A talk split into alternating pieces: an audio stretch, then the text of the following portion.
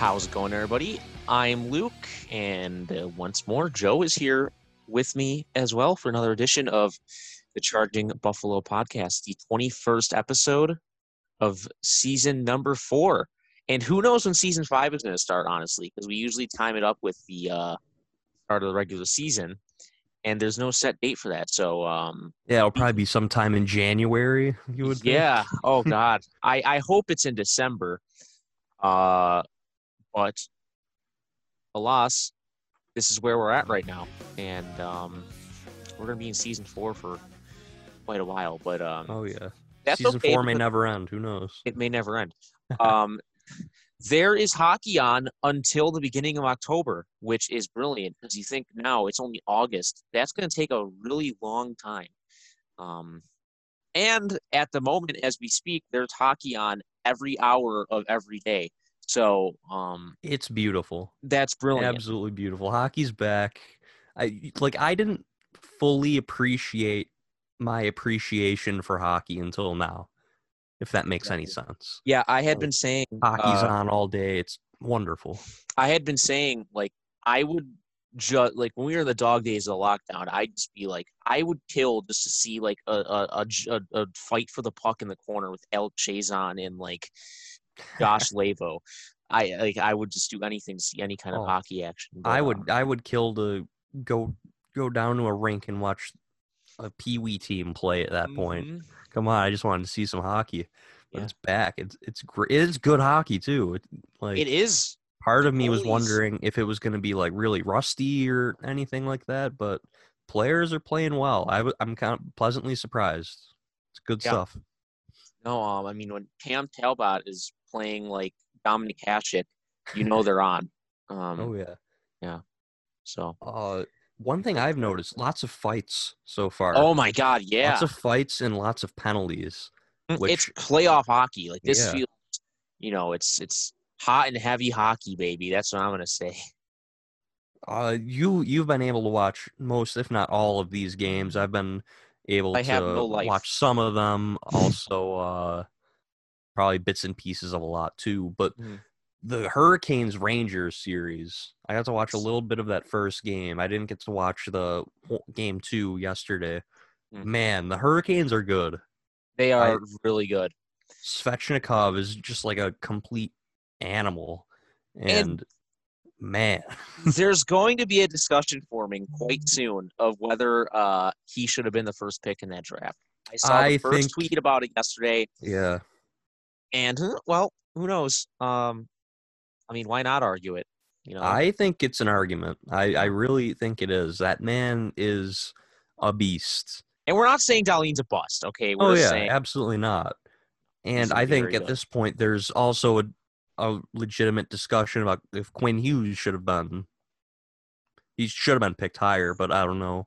Uh, lots of Canucks Yeah. fans. I, I look at uh, redrafts all the time on Cap Friendly, and like there there's some that have Quinn Hughes number one over Dahlin, Svechnikov over now Dahlin. And it's a legitimate conversation because you know Dahlin did take somewhat of a step back last year, and I think uh, Ralph Krueger has something to do with that, especially because they're trying to turn him into some kind of shutdown defenseman at some points last year. Just let the guy play his game because his rookie season he was fantastic. Yeah. Well, He did, he did still put up the points last year. Did he have forty points? Something close oh, to I'm that. sure he did. I'm sure Yeah, he did. so- I thought he actually grew in points. I don't know if I can click off of this. I'm scared. I'm scared to stop recording, but um, uh, I'm pretty sure he was still on a, a good pace.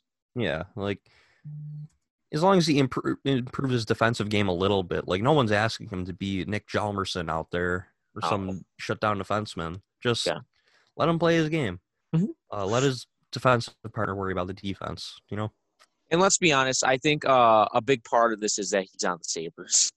Yeah, and also he's not getting the number one minutes No. because Rasmus Ristolainen, for some reason, he's still here and uh, he is still getting 30, 25 to 30 minutes a night. Yeah, Dahlin had 40 points in 59 games, which that's really good. it is. That's what did he do good. last year? Uh, 44, and he played all 82 games. Okay. So Yes. Okay. bad. So that's massive. yeah, You got to figure he was on track for Mhm. 50, 55 points. Yeah. And also, like with the emergence of Cale Makar and Quinn Hughes definitely being overshadowed a little bit by Mhm. that hype. Two guys on teams that are in the playoffs too. So you got to think if the Sabres do take a step forward next year, Rasmus Dahlin will be a very large part of that. As long as Ralph Krueger doesn't say, you know what, Jake McCabe on the first pair again. God. Yeah. Lunch pail kind of work guy, Mhm. Jake Yeah. McCabe. Uh, so what do you think about the other series besides the Carolina Rangers? The Rangers look like garbage. They look overmatched. Well, I Uh, have one thought actually on Carolina, if uh, if I may. Um, you think of all the talent that Carolina has right now, and granted, like they're not even at their peaks yet. Um, Andrei Svechnikov, you know, Sebastian Aho, Teravainen, yeah, Teuvo Teravainen, uh, Dougie Hamilton, who Dougie Hamilton, Martin hurt, hasn't Necas. he? um, Martin Necas has been so good too. yes, Oh man, the- um, he was a guy I really liked in that 2017 draft. He was one of the players I was kind of hoping the Sabres would pick at eight. It was like Owen Tippett, Mittelstadt, and Necas. Those were the three guys for me. Uh, Vilardi, Vilardi would have been good too. I wasn't really that big on him at the draft, but he's turned into a nice player of the Kings. But man, like we're gonna go in, we're, we're gonna go into some draft revisionist history later on. yes. But Martin Necas instead of Casey Mittelstadt, I think things would be a lot different right now. Um, and then think about the veterans they have too, like uh, Nino uh, Nino Niederreiter.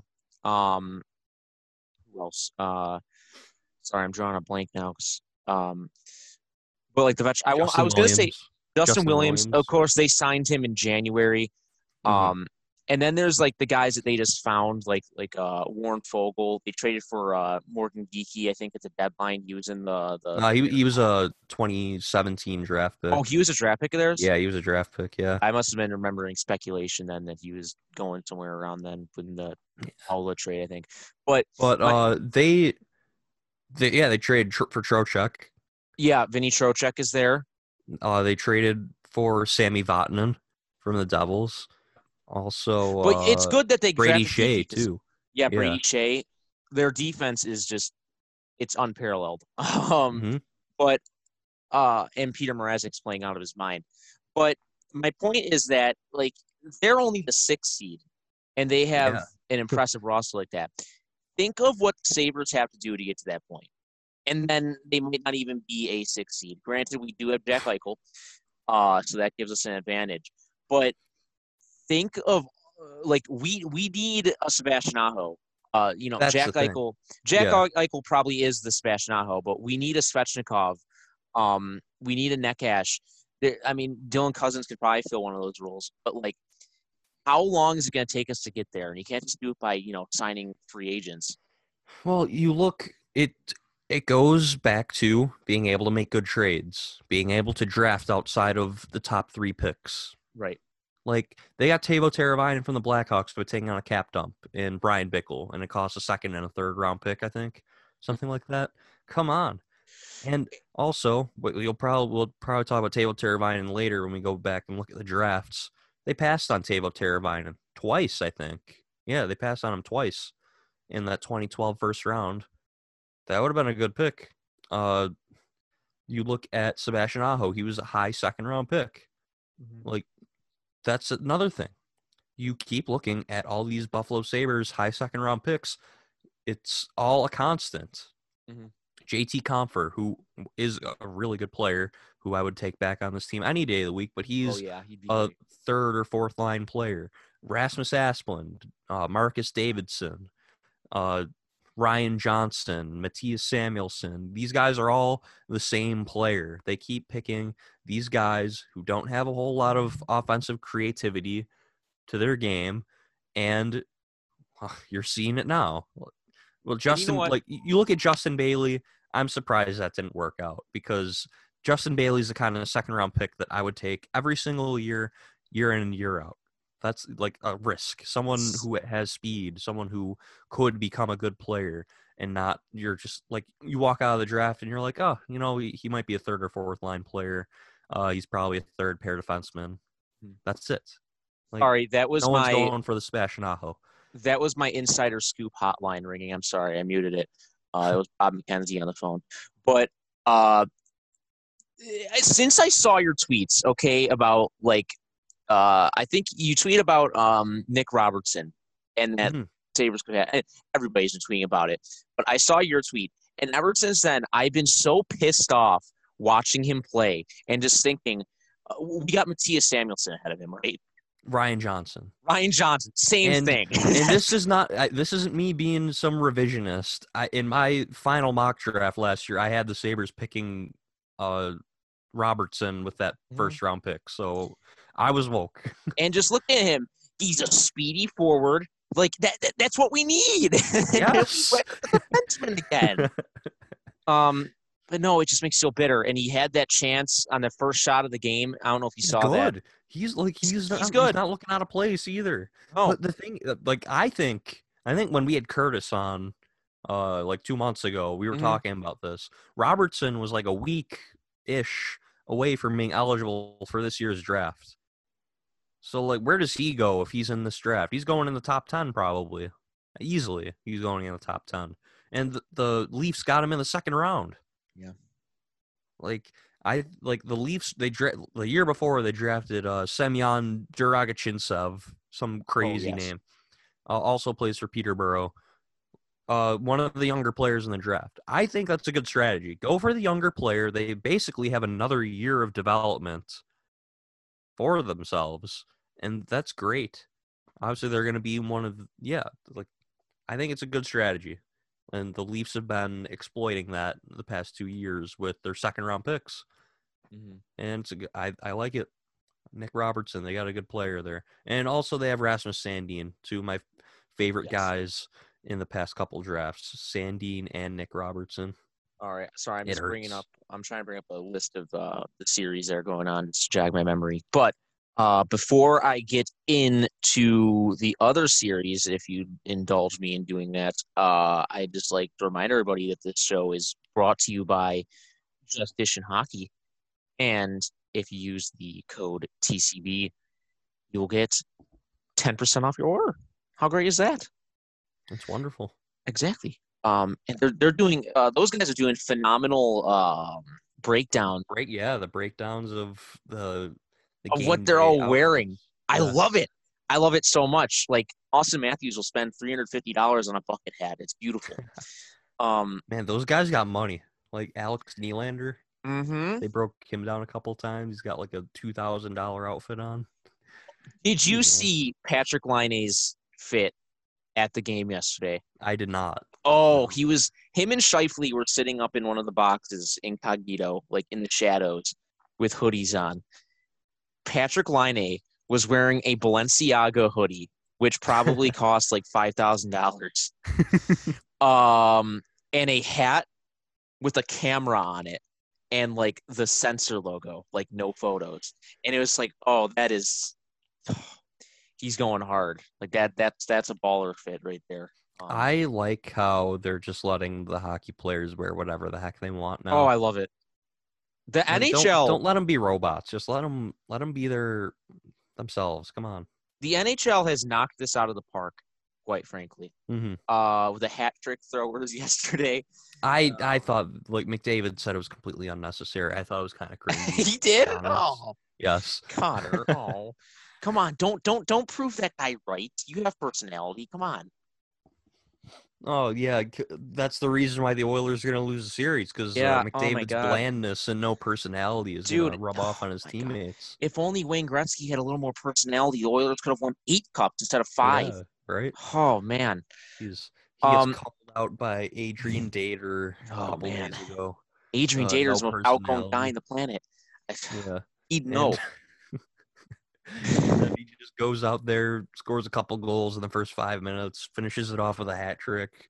Oilers tie the series. Good stuff. Yep, yep, yep.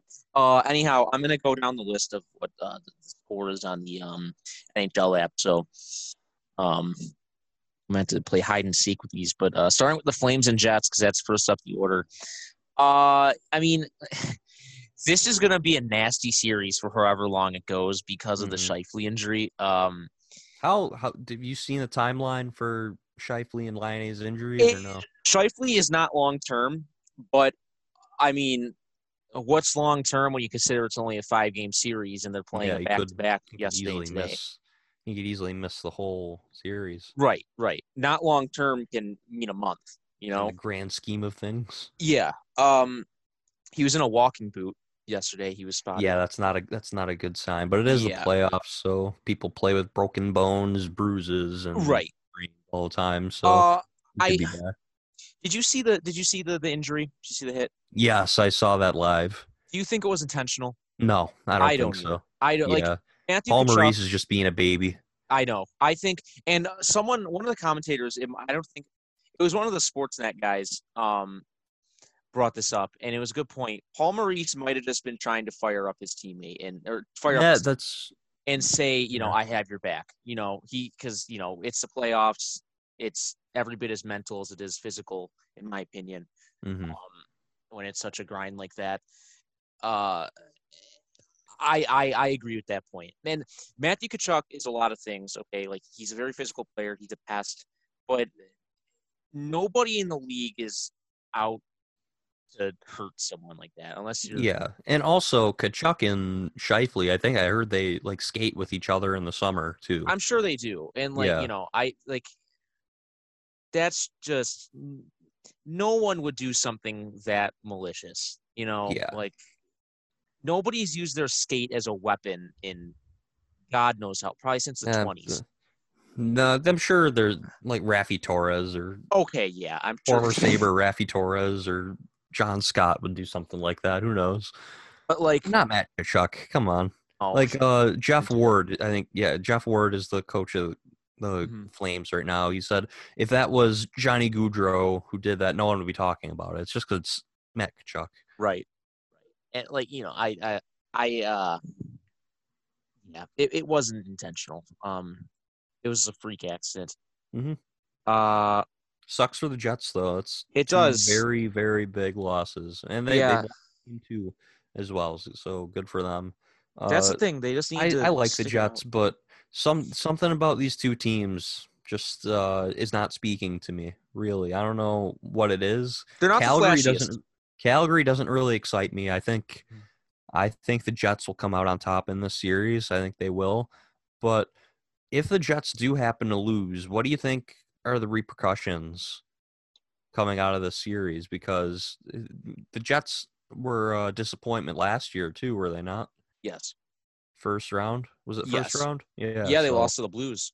d- Does uh Maurice get fired if? I don't think Maurice is gone, he just signed a three-year extension, I believe.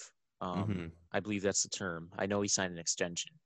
Uh, I honestly don't think there's much movement with the forwards, but something's going to happen with the defense, obviously. Um, and they're going to have a long time. revisit that Ehlers for Ristolainen trade. Come on. I know. Um, and maybe Ehlers is moved. He's not the best playoff performer.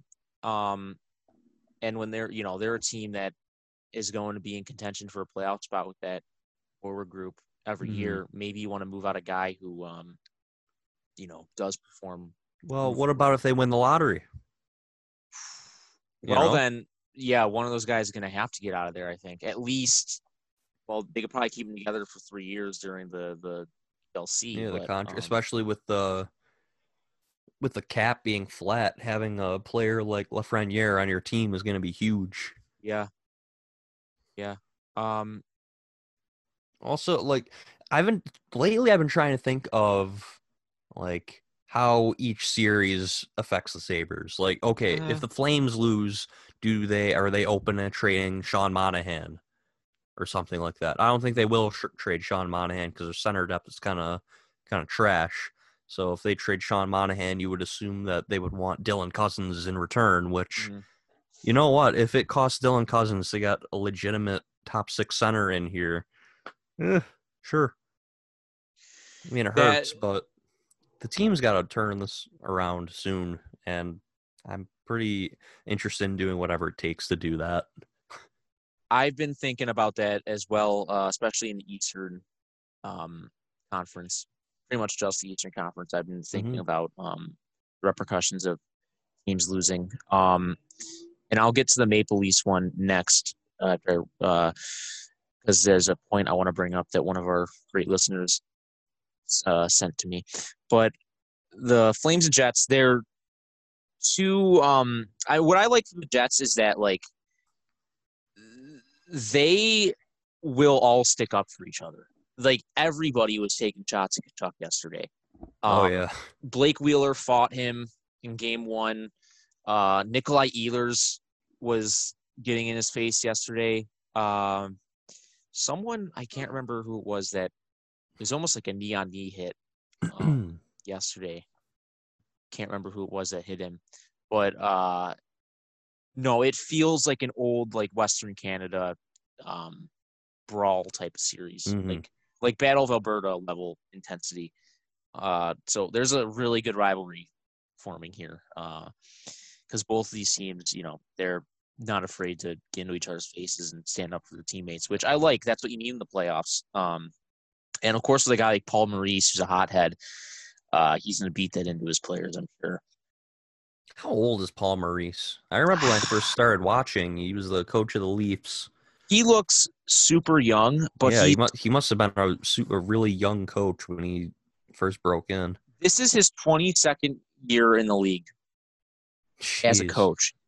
Um, I think his first job was with the, the Whalers, maybe. Wow. I, I remember Uh, him being Toronto's coach, Carolina's coach.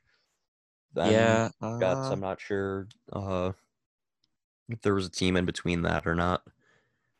trying to think. He wasn't the Flyers coach, right? Mm, I don't think so. I can look it up. His staff page. He's he's been a lot of places though. I think he was um he was the Hurricanes coach in their first Stanley Cup in 2002, I think. Wow. I believe so. Paul Maurice. Okay, here we go. And that would make sense because that was around the time he was with the Whalers and yada yada yada. I think.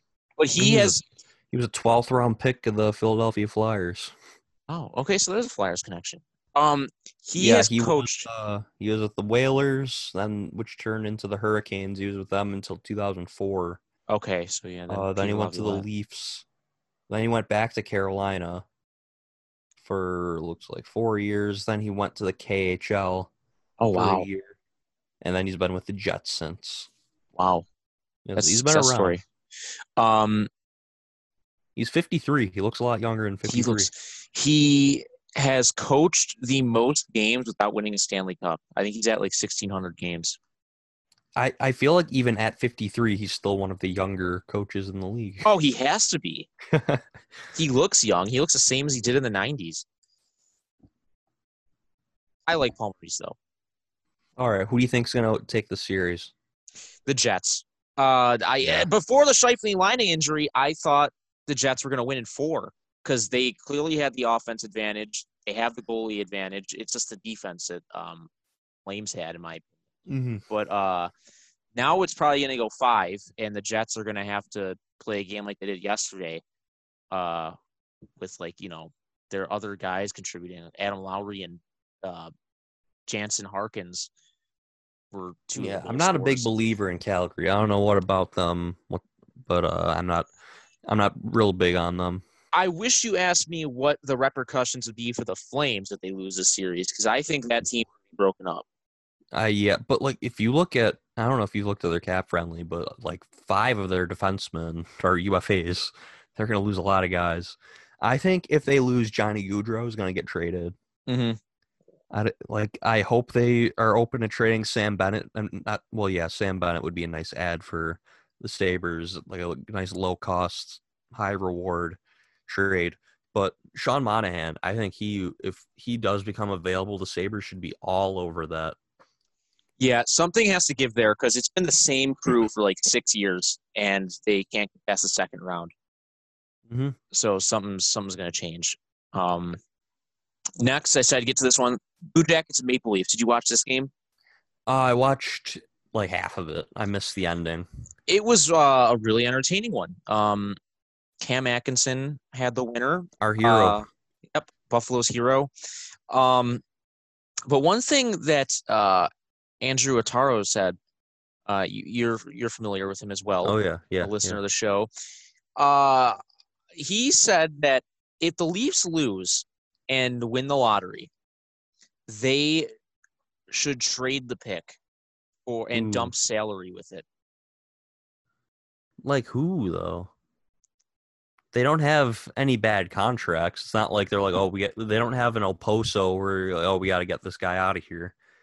It's they're paying Tavares eleven million. They're paying Matthews and Marner eleven million. You know, it's just.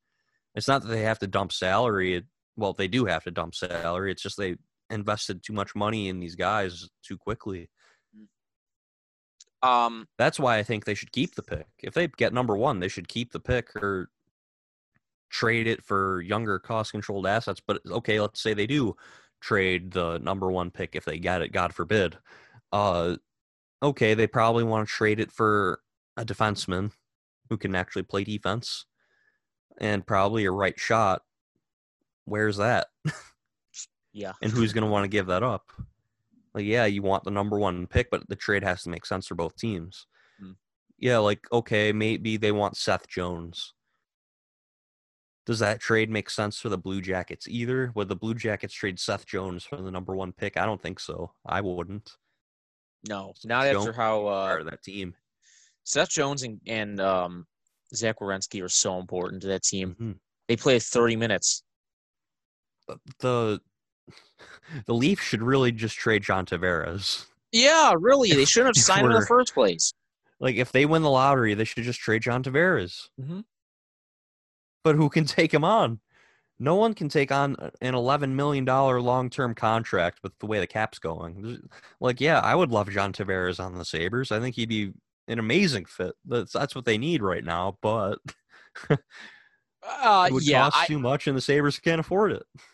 I think um, the Blue Jackets are going to win this series because, I like, agree. I think I think I think it'll be a sweep too. I'm calling it right do? now. Yeah, I don't think the Leafs have a chance. they have better coaching. Um, they're just, you know, they're a veteran lineup. They're physical. I haven't seen the Leafs throw a check at all. And the Blue Jackets are just better defensively. Yeah, It's not even close, really. but like seriously, nobody on the Leafs hits. Nobody is physical. They all avoid. They all avoid contact, especially the younger guys, like the smaller guys. They'll do whatever they can to avoid touching a Blue Jackets player. Now we're talking about repercussions. Does Kyle Dubas get fired after the series if they lose? They need a veteran guy to come in and write that chip. Jason Botterill. Oh God. Yes, please take him. Yes.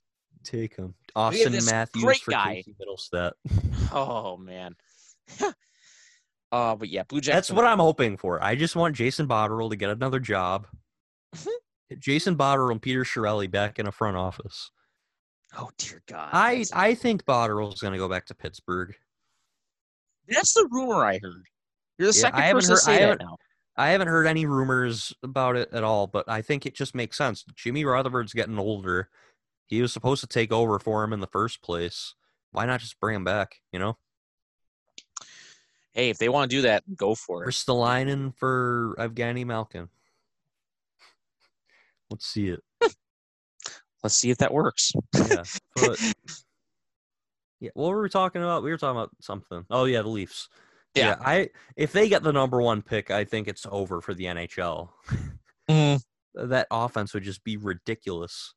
And uh, you talk, you were talking about uh the Leafs not hitting. Lafreniere is not afraid to throw a check. Yeah, not at all. So I think I don't think they would trade the pick unless they can upgrade their defense. But yeah, John Tavares, I think he's the one who should go. I just like I don't think there's anything they could like trade it for. You know, is they they just need to like. Maybe trade down. Whoa, jeez, dude, Big the truck. horn. Did you hear that? Yeah. Oh man, got Eric Lindros coming in here, big old uh, Mack truck. Um, Yeah, maybe trade down. yeah, Yeah, maybe trade down if you can add a defenseman. But I don't know what what's the cost to trade. What what do you get by trading down five ish spots. I know that's it. Doesn't really make sense to trade it. Like, there's nothing they could trade it for. Like, I- hmm you know, I mean, Besides more picks. yeah. Anything like get Lafreniere and trade the guys like I don't know what their free agent status is, but trade like Alex Kerfoot for stuff. You know, you can unload Yeah, the bottom of your the- lineup. Yeah, like Kerfoot, Johnsson, Kapanen. Yeah, Kapanen, They right? can't That's one. trade Tavares, but Mhm. yeah, I don't know. It, it's a tough situation for the Toronto Maple Leafs, and I am not uh, envious of them whatsoever No. for that. No. Uh, oh God. Not gonna spend a lot of time in this because it's the most boring series you could possibly imagine. It makes me want to pull my eyes out, and I'm not looking forward to it in 15 minutes when this game starts. The Panthers and Islanders. Oh yeah, I don't, I don't care. I didn't watch the first game. The anyways. Islanders are going to win because the Panthers are super incompetent and just like they, they can't figure out how to play. and, and the Islanders Bobrovsky intentionally sucks. Yeah, Bobrovsky sucks. Um, their defense is awful. Mike Matheson's an idiot. um, Oh, I didn't see the hit. I didn't see it. it's just it. We got kicked out of the game, of course, but like, I don't know. The guy, I feel like he's just dirty in general. I feel like he's done this before. He's just not very good. Um, And they signed him to like a eight year deal too. yeah. Uh, Islanders win this one. I wouldn't be surprised if they sweep them. Yeah, probably. it's just the Islanders play an intentionally boring style, and I just I can't stand it. They're not Mhm. they're not like a, a sexy team as they say. Uh, they don't score goals. Well, I. I don't know if you can count out the Panthers though, because that top six is still nasty. it is. It is. They got Hoffman, Dadonov. Everybody uh, just wants to make noise. Sorry. Is, is Owen Tippett playing? Did you I don't did you watch? Is, is Owen I didn't watch that game. yet? Okay. We were watching something else during it. Um, there was an actual game on during it, I believe, that we were watching. I yeah. can't remember what it was. yeah, I, don't know. I think the Islanders take this as well. No, Oh. not really close. Edmonton game one was on during it, so we were watching. Yeah, yeah, yeah. Uh, Coyotes Predators. Surprisingly, a really good game. I by the way. know. Lots of scoring. I think the Predators come back though. Yeah, I, I do like the Coyotes a lot. I'm rooting for them to win the series, but Mhm. uh, I want Taylor Hall to win the big one. Yes. But I think the Predators are just too good to roll over and die like that. Do you think they go back to Pekka Rinne for game two, though? I don't think so because a few of those goals weren't Saros's fault. Like the one was like an NHL. Oh, it's because he was short. yeah, yeah, really, he was short in the one. Twitter because of that, but it Uh, just went over his head. that was just a freak accident. If that doesn't go in, it's three three. Mhm. Uh, yeah, it wasn't all completely his fault. Um, uh, but especially the second goal, I think it was Rocco Grimaldi. It was a, I think it was a power play goal, but Grimaldi like has back to the shooter. I forget who it was. Um, but I, I remember thinking at the time like Saros should get a break because you know it wasn't all on him. Um, but yeah, I think the Predators come back win that series. Filip Forsberg's a beast. I'm going with the Coyotes. I think the Coyotes are going to take this. I would not complain. I like the Coyotes. You're a young team. I like them a lot. Uh, also, speaking of the Coyotes, John Chayka Oh yeah, just walks out on the team, and Oh, there was also kind of a rumor going around that he might have taken a job at the Sabres, but that's not the case because you know to for that to happen, the Sabres would have to pay the guy to come join the team. yeah, and we've seen that research. they're not very willing to do that. But yeah, uh, interesting. Uh, Steve Sullivan is taking over on an interim basis. Also, I saw a rumor that Peter Chiarelli could potentially join the Coyotes, which a reunion between Taylor Hall Oh no. and Peter Chiarelli. Wouldn't that be something? Oh, don't. Oh, that is the last thing that that team needs. They're just gaining Oh, ground. I the NHL is better when Peter Chiarelli's in it. that There's it's more entertaining. uncertainty. Mhm. and it's more entertaining. Yeah. Well, let's see it. Like Rasmus Ristolainen for Clayton Keller. Who knows? Yeah. Ristolainen for uh, Connor Garland. Connor Garland. someone who the Sabres had a chance at, who had 129 points in his draft year. And the One Sabres the, decided uh, to pick Devante Stephens one spot ahead. I love that. One of the fastest players in the league. 129 points. That's Connor Garland had 129 points in his draft year, and he got drafted in the fifth round. Come on. because he's small. He's small. He's small. Oh, man. Come on. If he was like six foot two, he'd be Oh. at least second round pick. Easily. Those numbers. Probably a first round pick. No, if you if Connor Garland was six four in his draft year and had 129 points, he would have gone in the top 15 Mhm. Easily. Oh my god. Also he play he plays in the queue too, and there's Quebec League bias because the scoring is higher. Uh what about uh Pittsburgh Montreal? What do you think?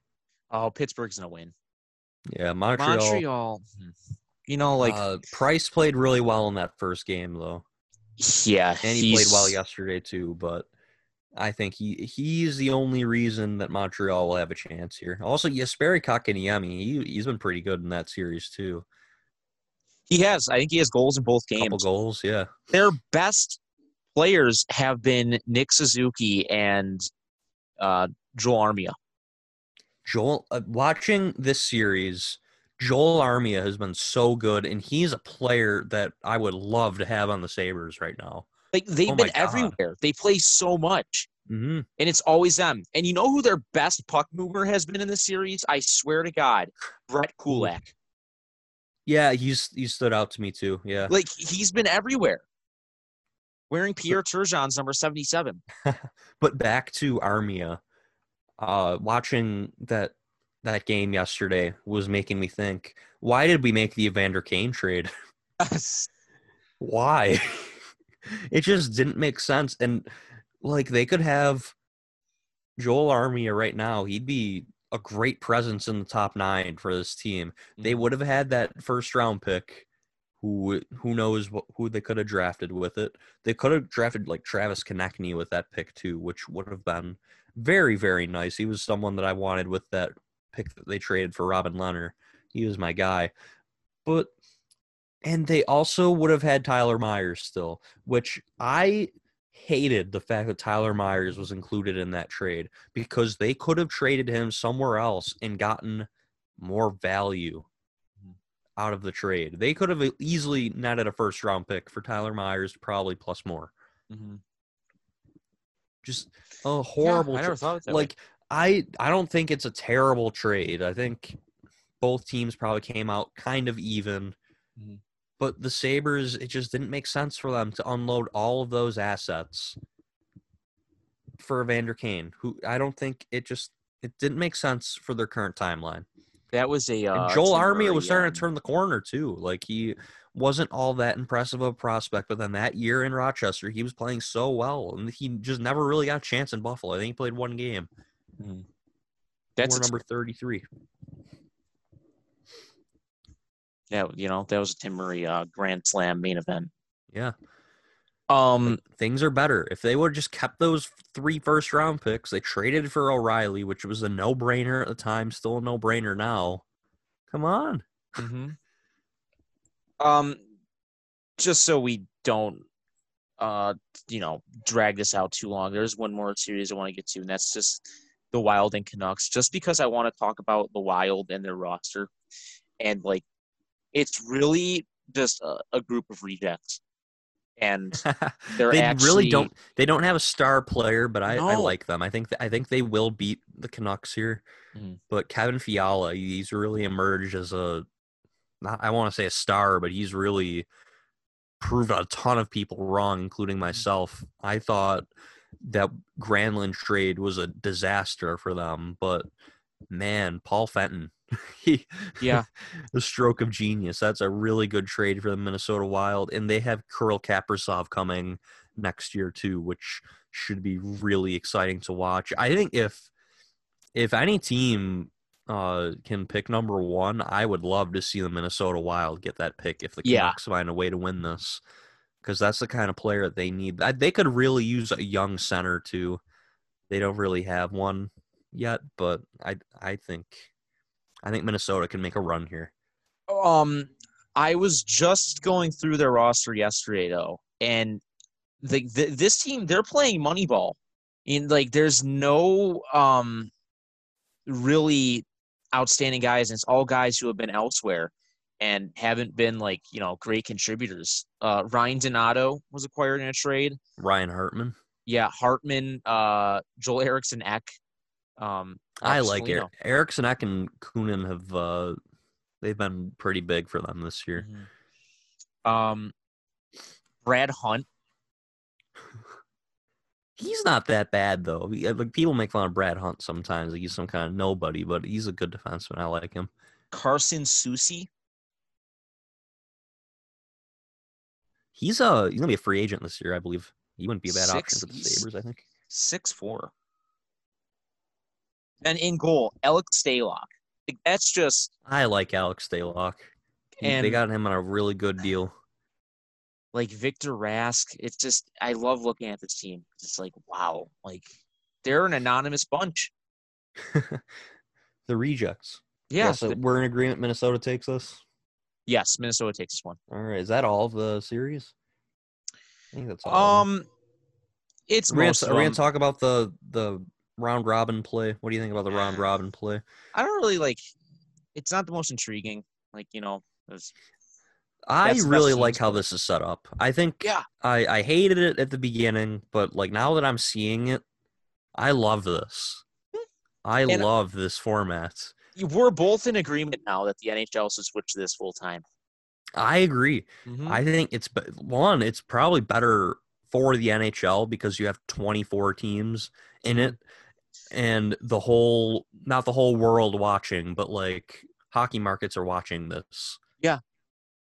And It's think more money for the broadcasting, exactly. more money for the. Think just switch to this. This is great. when fans come back too, like we got to see this system with fans. Think of the Mhm. the extra revenue too. Yeah. That's however many extra playoff games that uh, people will pay to see. Now I don't think they go. They don't go to this with an 82 game season though. No, No, like if make they, it like a 75 game season. I was thinking seventy. 70 70 75 uh bang like Mhm. this is good this is good this is good stuff i really like this Um, but here's an example. Okay, in the '80s, sixteen of the 21 teams in the league made it, and The best the team- same the best team always won. There'd be the occasional um, underdog in the cup, like Vancouver in '82, but like think the parity now is unparalleled throughout any uh, time in the NHL's history. There was no parity back then. Now, if you had 24 teams, honest to God, pretty all even 20, yeah all 24 teams yeah it'll be close they all have a shot to win. Like we've seen eight seeds go to the cup. Six seeds have gone to the cup in in uh, in recent years. Anything can truly happen with this format. Um, yeah and, and- especially watching the montreal canadiens too like yeah, beating the penguins in that first game like that could be the sabres like it should be the sabres yeah. It, like like let's be honest, it's just more entertaining if you're a fan. There's more hockey to watch. Um, there's higher stakes. There's better storylines too. Like it's cool rooting for the underdog, and I think that's that should be a factor in it because it's it's fun to do. I think they will switch. I really think they do. I'm surprised it wasn't discussed in the CBA extension, but is that something that would need to be approved before the next season comes? Or is it too late? Because next season will be affected by COVID one way or another. It, it already has. The season is being delayed already to January. I think go 70 games, uh, 70, 75 games and do this format. Yeah, it's Just- just it. Yeah, it's I like it. I like it a lot. I think like you got to think about it from the fan perspective too. Like I think if, if you don't if, if you don't like it, you're just being cynical and you're like you know you're you're caring too much about like oh only the best teams can make it. Like and you know maybe it it you could say it devalues regular season, but I mean, It does. It, it does devalue the. Regular season. It kinda does, but- I, I agree with that, especially with the seeding round robin teams. That it devalues it for them. That's for sure. yeah. But um, I I still think it should it should stay. You get more teams in. The Sabres have a better chance of making the playoffs. Mm-hmm. Plus, for the league, it looks better for them if you have less franchises that supposedly have missed the playoffs so long, or you know, for Yeah, like Buffalo. years. Yeah, and plus, like a team like Arizona or Florida, that could be a big boost for them. If you could say they playoff made, games for those cities, that'd be good. yeah, like come to a playoff game, Mhm. it gets more teams Uh, in. I want to talk about this. Uh, do you think that they're going to do the bubble for all of next season, and how could that be done? Because I just can't see them. i- January's a long ways away, Mhm. and they could do what the MLB is doing. I doubt there will be fans in the stadium unless the vaccine is already widespread. if it's out by then. But is it possible to do the bubble cities for the regular season? The thing that the biggest problem I see is the players and their families. I Yeah, don't. You and I don't can't. think the players won't sign up for that, being away from their families for five, six months. Yeah, you can't keep them away from their families like that. Um, uh, I mean, maybe they can add like two bubbles or something, and just split up the teams. Like, what Like if they? divisional bubbles? Yeah, divisional bubbles, or something like that. But um, I don't know. That's not a problem. I I would want to be in the position to solve. See, like I don't think it's possible, but they would almost they would have to do what the MLB is doing. Just be careful. Yeah, like the teams that be careful because it's the, the the team's faults in the MLB that um there are even cases Like in the don't first place. don't go out to the bars. Yeah.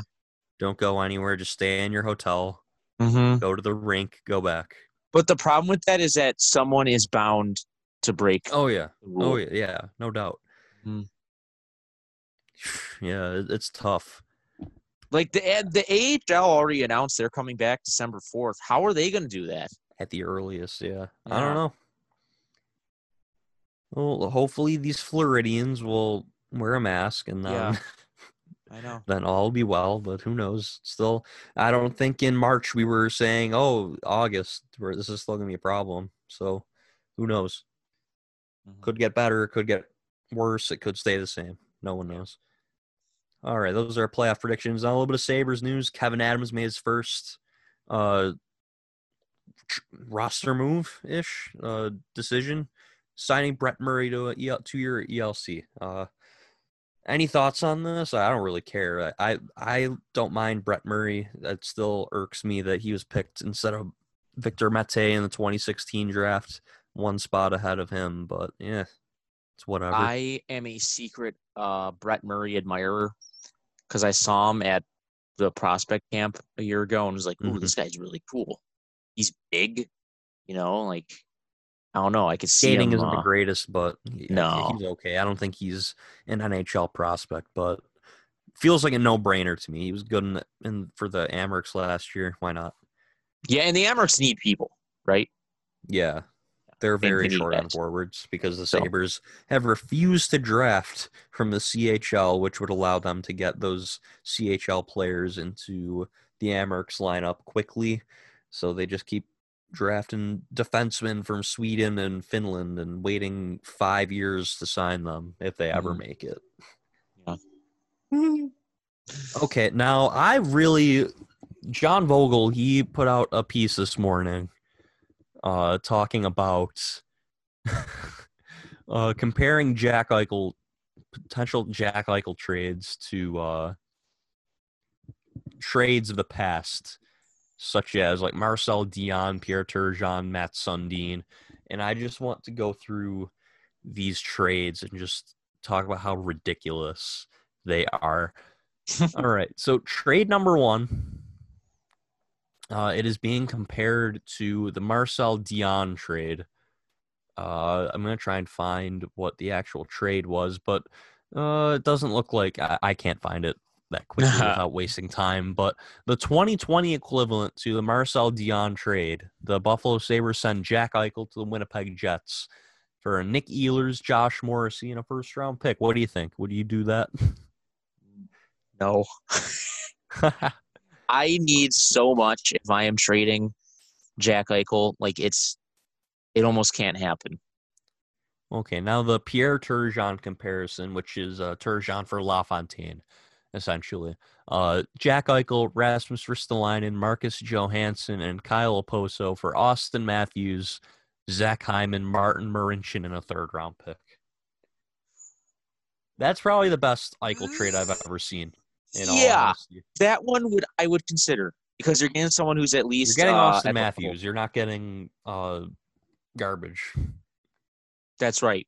Someone who's at least at the level uh, Yeah. scoring wise. Okay, and now a comparison for Matt Sundin. It is uh, this is a good one. Uh, Jack Eichel, Colin Miller, Dylan Cozens in the eighth overall pick for uh, Vladimir Tarasenko, Justin Faulk, Robert Thomas, and a first round pick. No, Yeah, it's a No. no from me, Chief. I know they Uh, have Stanley Cup experience, whatnot. Tarasenko's just he's too old. I mean, I know he's young, but he's too old in relation. Yeah, no thanks. Yeah, those are the three Jack Eichel trades that I just wanted to highlight from uh, the Athletics, John Vogl. Uh, Uh, wait, if do you they were to found- trade, if they were to trade Jack Eichel, I think we were talking about this before we actually started recording. It would have to be like the Erik Karlsson trade, the Matt Duchene trade, where right? but better, but better. Like you would need that first round pick to turn into top five. You would need another first round pick. You would need a top prospect. You would need a top six center. Because okay, they trade Jack Eichel next year. Who's playing center for this team? With a couple, Mittelstadt, right? Casey Mittelstadt, your top line center. Come on. Well, hey, I found the uh, Marcel Dionne trade. You want to hear it? Yes, yes, yes. June 23rd, 1975. Uh, he was traded to Los Angeles, of course, by Detroit with Bart Crashley for Don Maloney, Terry Harper, and Los Angeles's second round choice. Oh, Later traded to Minnesota, which was used to select Jim Roberts in the 1976 draft.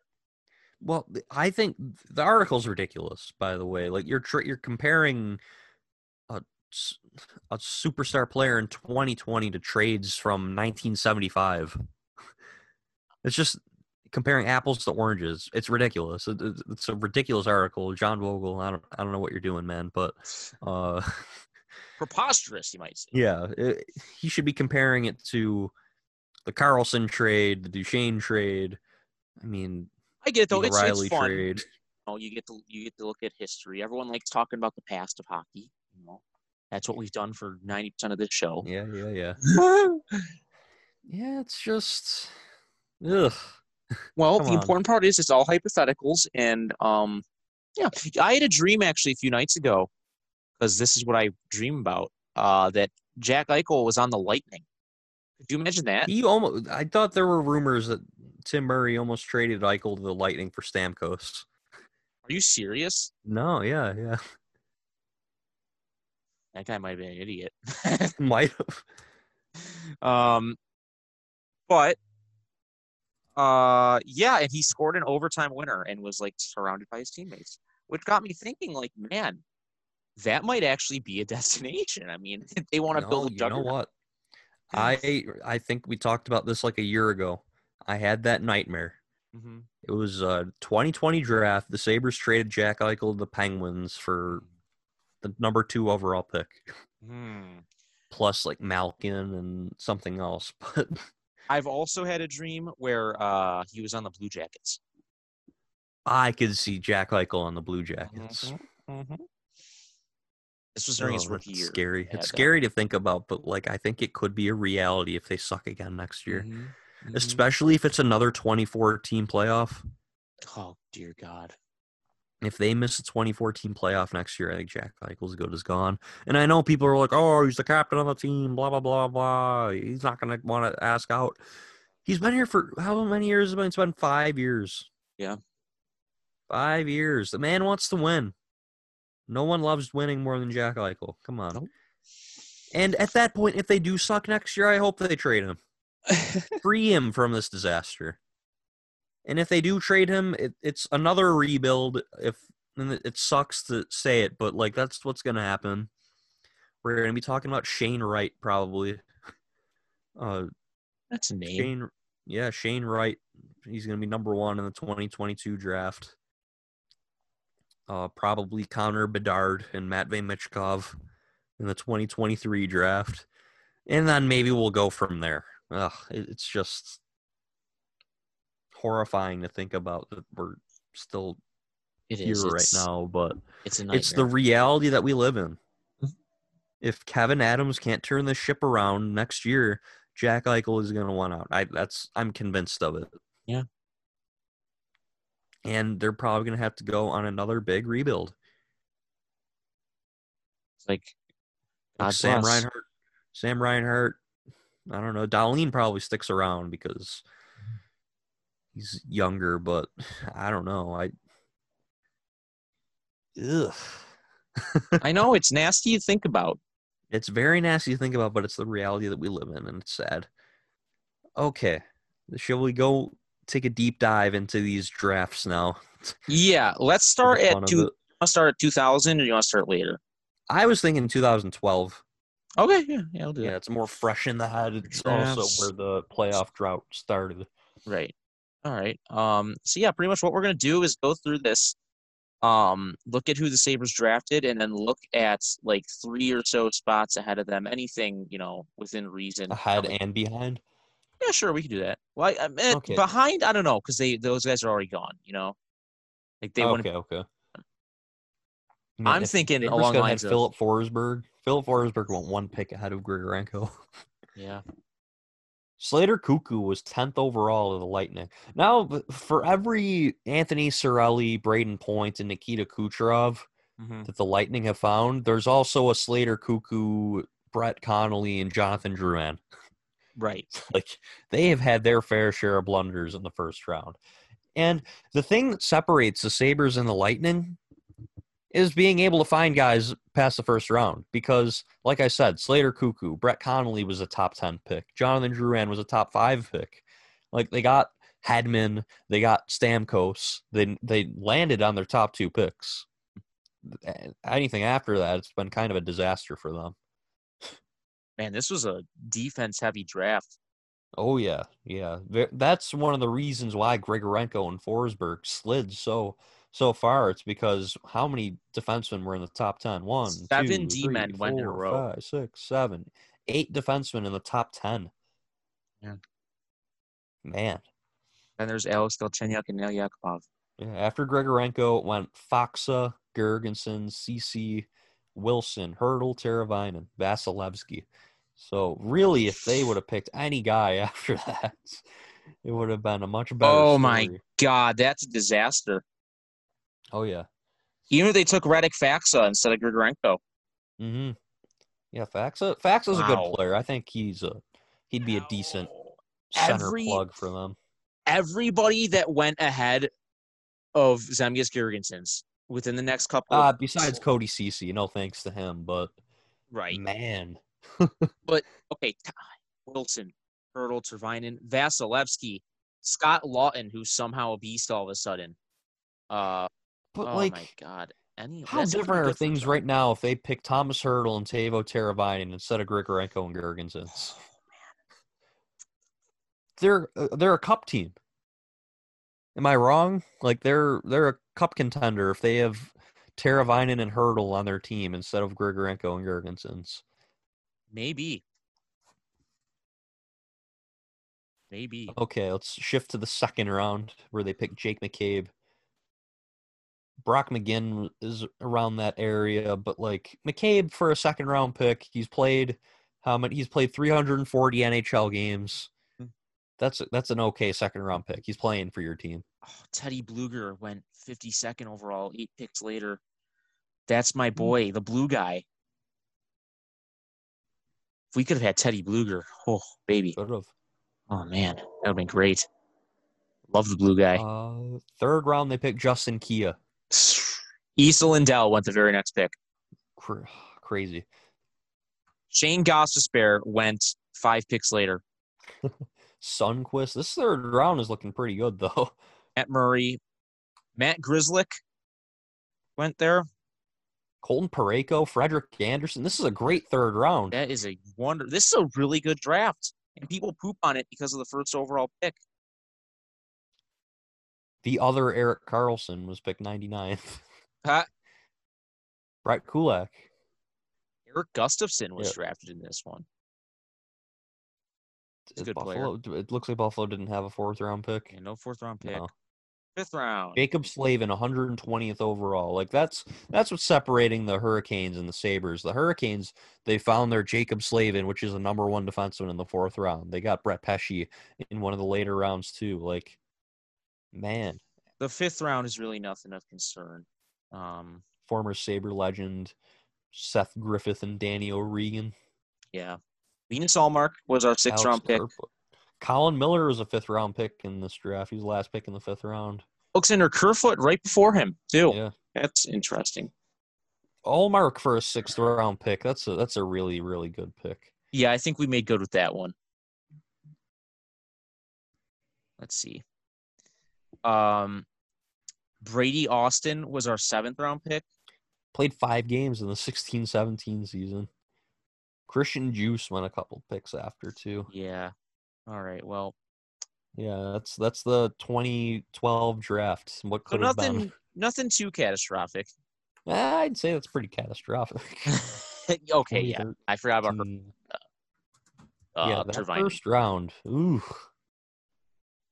And they Oh. traded up for Girgensons too. They gave up a second round pick to move up for him, which is just come on. 2013 is uh Uh, just as bad. Bo Horvat goes right Yeah. after Rasmus Ristolainen. Josh Morrissey. I mean, he probably would have been better than Oh yeah. Linen. Nikita Zadorov. Oh man, the picks after Zadorov were kind of rough. Yeah, I think Lazar, Mirko Mueller, Kirby Rychel. Mantha was the guy I really want. I wanted them to go all offense this year. They decided to go with the defensive route. But yeah, uh, okay. Look at the second round too. Compher was actually a good pick. So we're off to a good start. was a good pick. I, that that was the Sakara trade. Fucale was a guy I really wanted the Sabres to draft. I thought he was going to be a franchise goalie, but to no avail. Yeah, You know, JT like- Compher was a good pick. This is the picture of how of like what's wrong with this team's drafting and whatnot. You trade Connor you, you drafted JT Compher. He's off the team, but Remi Elie, who was picked like five picks ahead of JT Compher, was on the team somehow. Connor Hurley. He was the youngest player in the draft, 38th overall. Justin Bailey went a pick before Madison Bowey. Oof. That would have been a good little defenseman to have. Mhm. Artturi Lehkonen was three picks later. William Carrier was a second round pick. Tyler Bertuzzi was a pick right after Carrier. Hmm. Ooh, I like Zach Sanford. He was the last second pick in the Yes. second Oh yeah, he was my boy last year. Gary, too. This is not a bad second round here. Lots of NHL players here. Uh, the third round, Nick Baptiste. I will not fault them for picking Nick Baptiste. Yeah, Pavel Buchnevich went later, but that was six picks later. So I mean, Duclair. Jake Guentzel went 77th. That was uh, eight picks after Nick Baptiste. I really liked Nick Duke, Anthony Duclair. He was someone I really wanted them to pick. How about Carter Verhaeghe? He's really turned the corner too. Mhm. He's he's turned into a nice player. Andrew Copp in the fourth round. He's he's turned into really good. He was on the uh, first line yesterday. Really? Ooh, Yeah, good for him. uh-huh. Out of necessity, of course, but Ryan. Hostler, in Gustav? Hostler and Cal Petersen in the fifth round. Remember when I loved Gustav Hostler? Yeah, never they never signed him. Nope. And we're talking. This was before the podcast, so none of our listeners would know. Oh, yeah. But Emil Pettersson, Elias Pettersson's brother, picked in the sixth round by the Predators. oh, wow, Sean Malone. Oh, also Sean Malone signed a deal with the Nashville Predators a couple weeks ago. Eric Locke. Wow, Eric Locke, two picks before guess who? The star Who? of the playoffs, Dominik Kubalik. Really? Oh Yeah. man. Oh man, that is that's hard. That's, some really hard to take. history. I know. I've ever seen it. I know. I know. I know. But that's the point of this, right? It's wallowing in our misery. yeah. I like I like this exercise. I, I hope everyone else is opening up the hockey database looking at oh what could have been if the Sabres had competent drafting for the last 10 years. But let's move on to 2014. Uh, this is probably the biggest gut punch gut punch of them all. Sam Reinhart second overall, who's right after him, Leon Draisaitl. God. Yeah. Leon Draisaitl is a point per game player, 422 points in 422 games. now, revisionist history is a thing, right? But oh yeah, I'm not kidding you. I don't think this is too nuts to imagine. We could have had Draisaitl and McDavid. hmm There was no guarantee of who was going to be the second overall pick in 2014. There was a debate. Reinhart could have gone first. I think the top four, it was all up for debate. Any of them Yeah. could have gone anywhere. Yeah, it could have happened. Oh, yeah. it- it- Oh yeah, I think if you want to call revisionist history, that's just trying to uh, not. I don't think this that. this isn't revisionist history. Draisaitl could have easily gone 2nd Mhm. This was a legitimate discussion. Although I think everyone wanted Sam Reinhart, but this it could have happened easily. Mm-hmm. Mm-hmm. And I like Sam Reinhart just as much as the next guy, but like, oof, I also like 120 points in a season yeah. and heart trophies. They could have picked Sam Bennett. it could have been worse. yeah, that's true. That's true. He could be taking penalties on face-offs right after. the the Islanders could have given them the fifth pick instead of deferring it another year, and they could have drafted Michael Dal Colle, okay. Yeah. Fair enough. Fair enough. Fair enough. or they could have drafted William Nylander instead. Hmm. Yeah. okay. Second Well, round. if you're if we're looking at point production out of the first rounders here, Sam Reinhart is like second. No, no well, without Yeah, counting David he's Pastrnak. probably in the top five. Yeah, he's definitely in the top five. Uh, Nylander has like two more points than him. No, Ehlers has like two more points than him, but he also plays on a significantly better team. Dylan Larkin might Yeah, be Dylan Larkin's about the just a same. couple points more, but Yeah, yeah. So Reinhart actually was he'd go top five in a redraft, right? Yeah, it's Still? probably t- definitely top ten. He would not go second. I will tell you that. Hmm. Goes Draisaitl, uh, Pastrnak. Ugh. Think Larkin goes ahead of him? Yeah, Mhm. Larkin. I think I'd. Uh, does Ekblad go before Reinhart? I don't know. Oh no, not No. it turned out. Yeah, know, probably go He was really good that first year, but It's probably then it goes probably Nylander, Reinhart, Ekblad's are in that area. what about Alex Tuch? Ah, I'd, I'd still take Reinhart above Alex Tuch Okay. easily. That's uh, that Oh, looking at this, Robby Fabbri's turned the corner. I'm glad uh, he found his game in Detroit. Okay, let's look. Take a look at the disaster that was the second round in the 2014 draft. Brendan Lemieux first. I liked Brendan Lemieux a lot. He's a he's a nice. He was a nice prospect, but look at Ivan Barbashev. He would have been the better pick there. That's for sure. I really wanted the Sabres pick Thatcher Demko for some reason he wasn't the first goalie picked in the draft. It was uh, Mason McDonald who was uh, he's playing in the ECHL now, I believe. Oh no! Oh god! I don't think I don't even think Calgary signed him. I don't know. Uh, now we look at the other two second round picks for the Sabres, Eric Cornell and Vaclav Karabacek. Now, granted, the second round in this draft absolutely terrible. Couple good player, good, I'd say better options in the later part of the second round. Ryan Donato, Brandon Montour, and Christian Dvorak. Yeah. And you know what's funny? Those are probably the only good names in this round. Honestly, I think you're right. Be, without uh, counting Barbashev and Demko and Delkovich at the beginning part, but yeah, this second round pretty terrible. Right. Best picks in this second round are Donato, Montour, and Dvorak. I think for sure. Uh, the third round, Warren Foegele went six picks after Jonas Johansson. I still think there's hope for Jonas Johansson. Too Yeah, good of you know, he's been NHL playing at least. Like he he wasn't good in his six games up in Buffalo, but man, like, I still have a little bit of hope. Uh, But you know Bryson? Martin Bryson passing Martin. on Ilya Sorokin, Brayden Point. Ugh. Elvis Merzlikins is there too. I mean, Mm. listen, you could have taken Warren Foegele with the 61st pick, and Merzlikins would have still been there with your next one. Brayden Point was there. Yeah, oh, that's true. That's true. Yep, yep, yep. Tragic. Absolutely tragic. Mhm. This draft, besides Olafs, no, Olofsson was in 2015. Well, no, he was 2014. Never mind. But just the big yikes for this team. Mhm. A large yikes. as a huge yikes.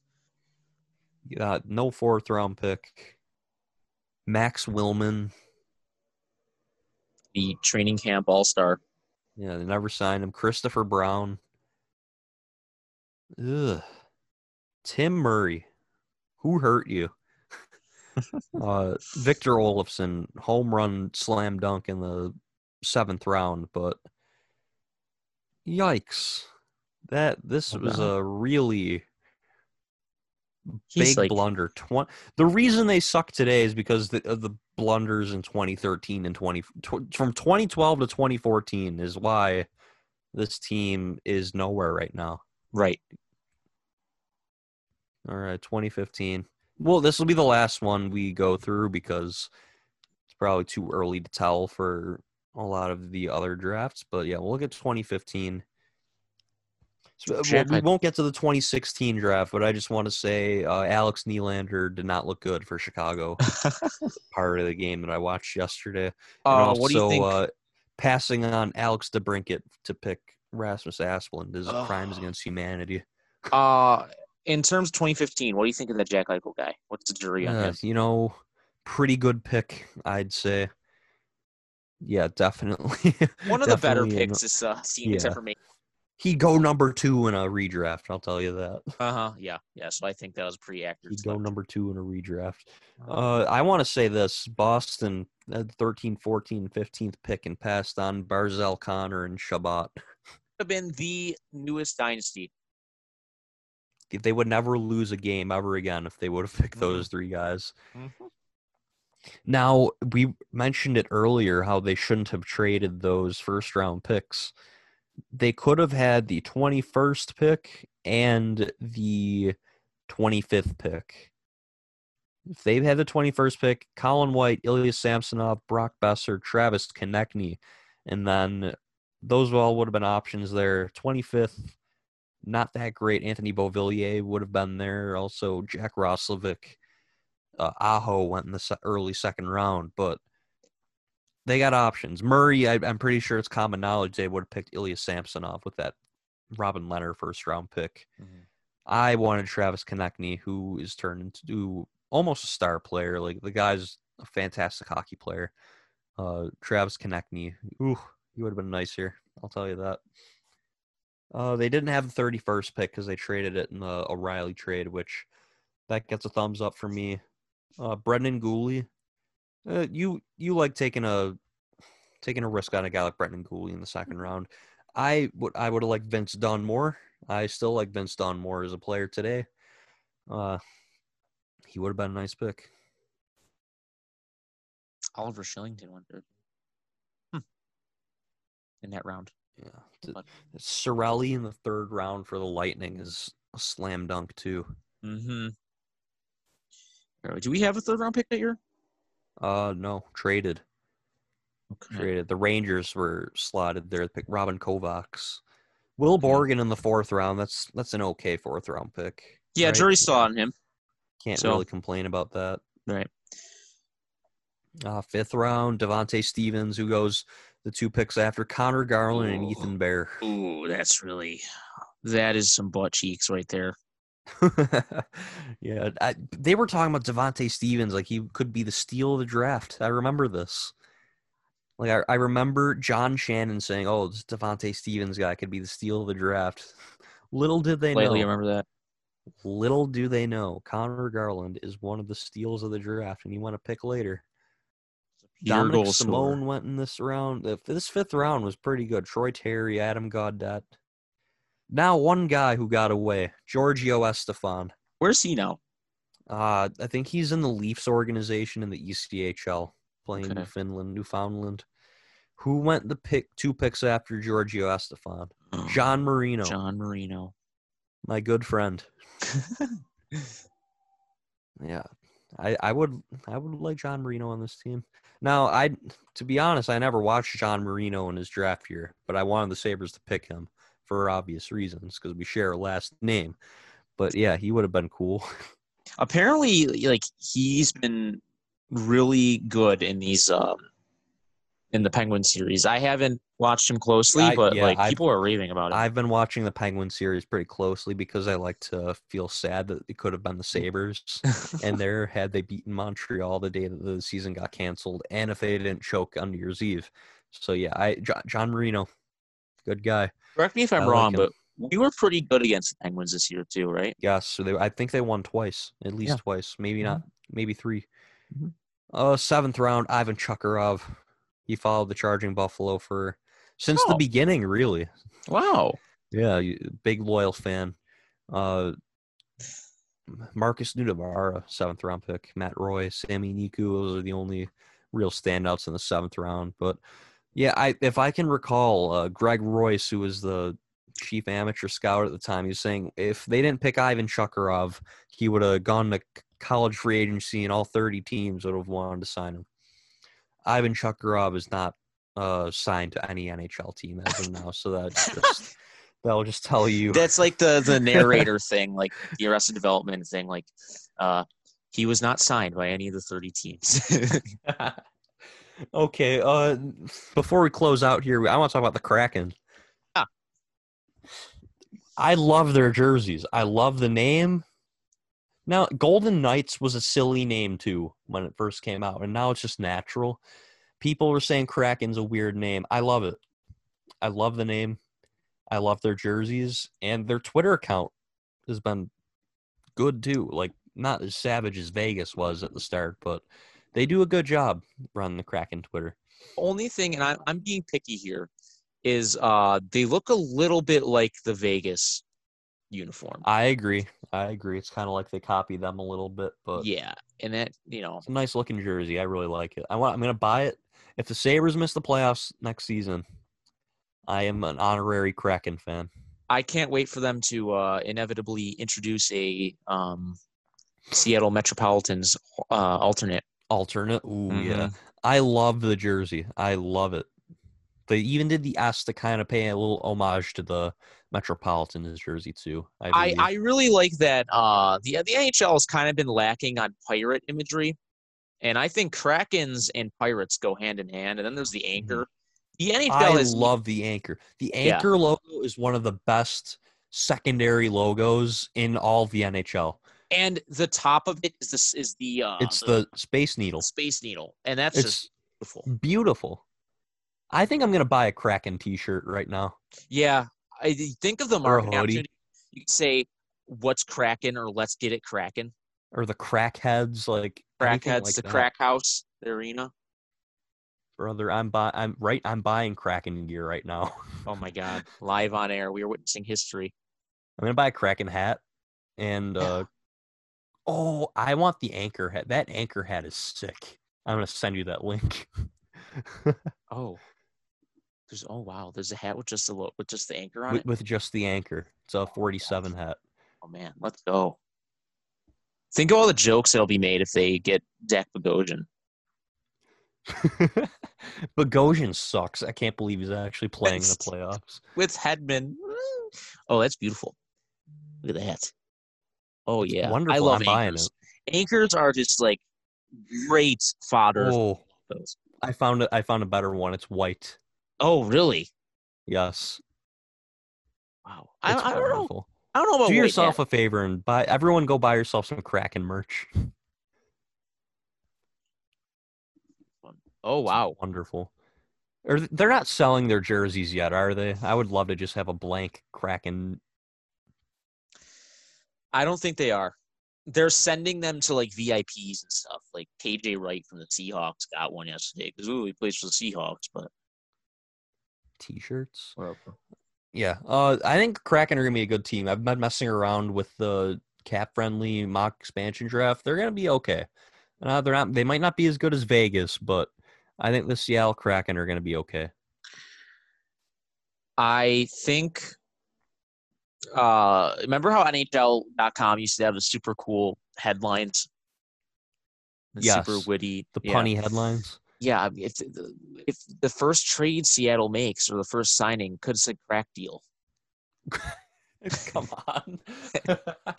dealing crack, Dealing Cra- crack dealers. I seriously might be spending like two hundred dollars on Oh dear Seattle God! Kraken merchandise today. I Maybe bought a a uh, Houston. Gamblers T-shirt the other day from the USFL. Ooh. Yeah, wait for that to come in. Now, do I want a Fanatics shirt or do I want an Adidas shirt? Don't get fanatics, please. Their stuff fades. It My- does. Oh, My okay. 2019 Bills uh playoff shirt is fading. I'm gonna stop wearing it. They only have three Adidas shirts. Fanatics white is the biggest mistake that these leagues have ever made. Yeah, I agree. Their products suck. They charge, Their jerseys suck too. yeah, they charge 50 bucks for pictures that like that um one of our graphic designers can make for the Mhm. Charging Buffalo. Like Jordan and Jared can make better stuff than Fanatics makes I agree 100%. and charge less money for it. Yes, I am proclaiming it right now. I will be a Seattle Kraken fan if the Sabres miss the playoffs next year. All right. Well, there Why, that why do that's hoodies got to be so expensive? By the way, these are all like sixty-five bucks. Oh, that see that's that's your wager for this year. The other year it was drinking glue. Matt Tennyson was on the team. Now it's I will be a Seattle Kraken fan. Ooh, I should get a Seattle Kraken mask. Oh yeah. Yeah, who's spending thirty dollars on a mask? Come on, brother. Just so boomers at TEDs can yell at you for wearing a mask. yes. Unfair. Ooh, I might get a. I need a new lanyard. We'll get a Kraken lanyard. Nice Kraken Okay. lanyard. All right, we've been rambling about the Kraken. Crack your neck. okay, I think. All right, if you got anything else to touch on, I think I'm good for this episode. Oh. no, I'm fine. Can I um can I tell an interesting story that I learned in Yes, the ahead. Down Goes Brown History of the NHL book Yeah, yeah. that everybody should buy and read? Um you wanna know how Jean Beliveau became a Canadian? How? He didn't want to play professional hockey because he was playing in an amateur league and was Mm, he I think he was making some sort of money and he was enjoying it and he didn't want he just didn't want to go to the NHL because he was already living comfortably. The Canadians owned his professional rights though. And Frank Selke was their their president or owner at the time, I think president. But he bought the league that Jean Beliveau was playing in and made it professional. So therefore, he owned Jean Beliveau because it was a professional league. So he had to play on. for the Canadians. I respect the hustle though. I know, I know. So that's how um that's how he got him. What the heck? Yep. All right, I have just bought a Seattle Kraken hat. Oh Proud good. to Good. proud to announce that. I'm not really a hat guy. See, like sometimes you just wake up, you don't want to fix your hair, and you just put a hat on. It's true. But see, when I wake up, I don't want anything on my head. Too. True. I'm really weird when I wake up. Oh, I just got free shipping. Oh wow. Fanatics actually doing something for their customers? Oh yeah. You should get to 26 jump through like barbed wire flaming hoops. All right. Uh, if you enjoyed, let us know. A little bit of a laid back episode today because there's not really much to talk about besides the playoffs. Uh, you can follow our sponsors, Justition at Justition Hockey on Twitter, and go check out their website. Uh, justditionhockey.com. Use code TCB at checkout. to Save 10% on your order. You can follow us on Twitter at the Charging Buff, also on Instagram, and you can follow us on Twitter as well. Joe TCB NHL and at LVKETCB. Uh, whenever there's something to talk about again, we'll be back. But yeah, uh, these days not a ton of Sabres news. Uh, maybe we'll be back in a couple weeks to talk about the playoffs again, but who knows? Uh, yeah, not a ton to talk about these days, but we appreciate you guys for listening and sticking around through these difficult times.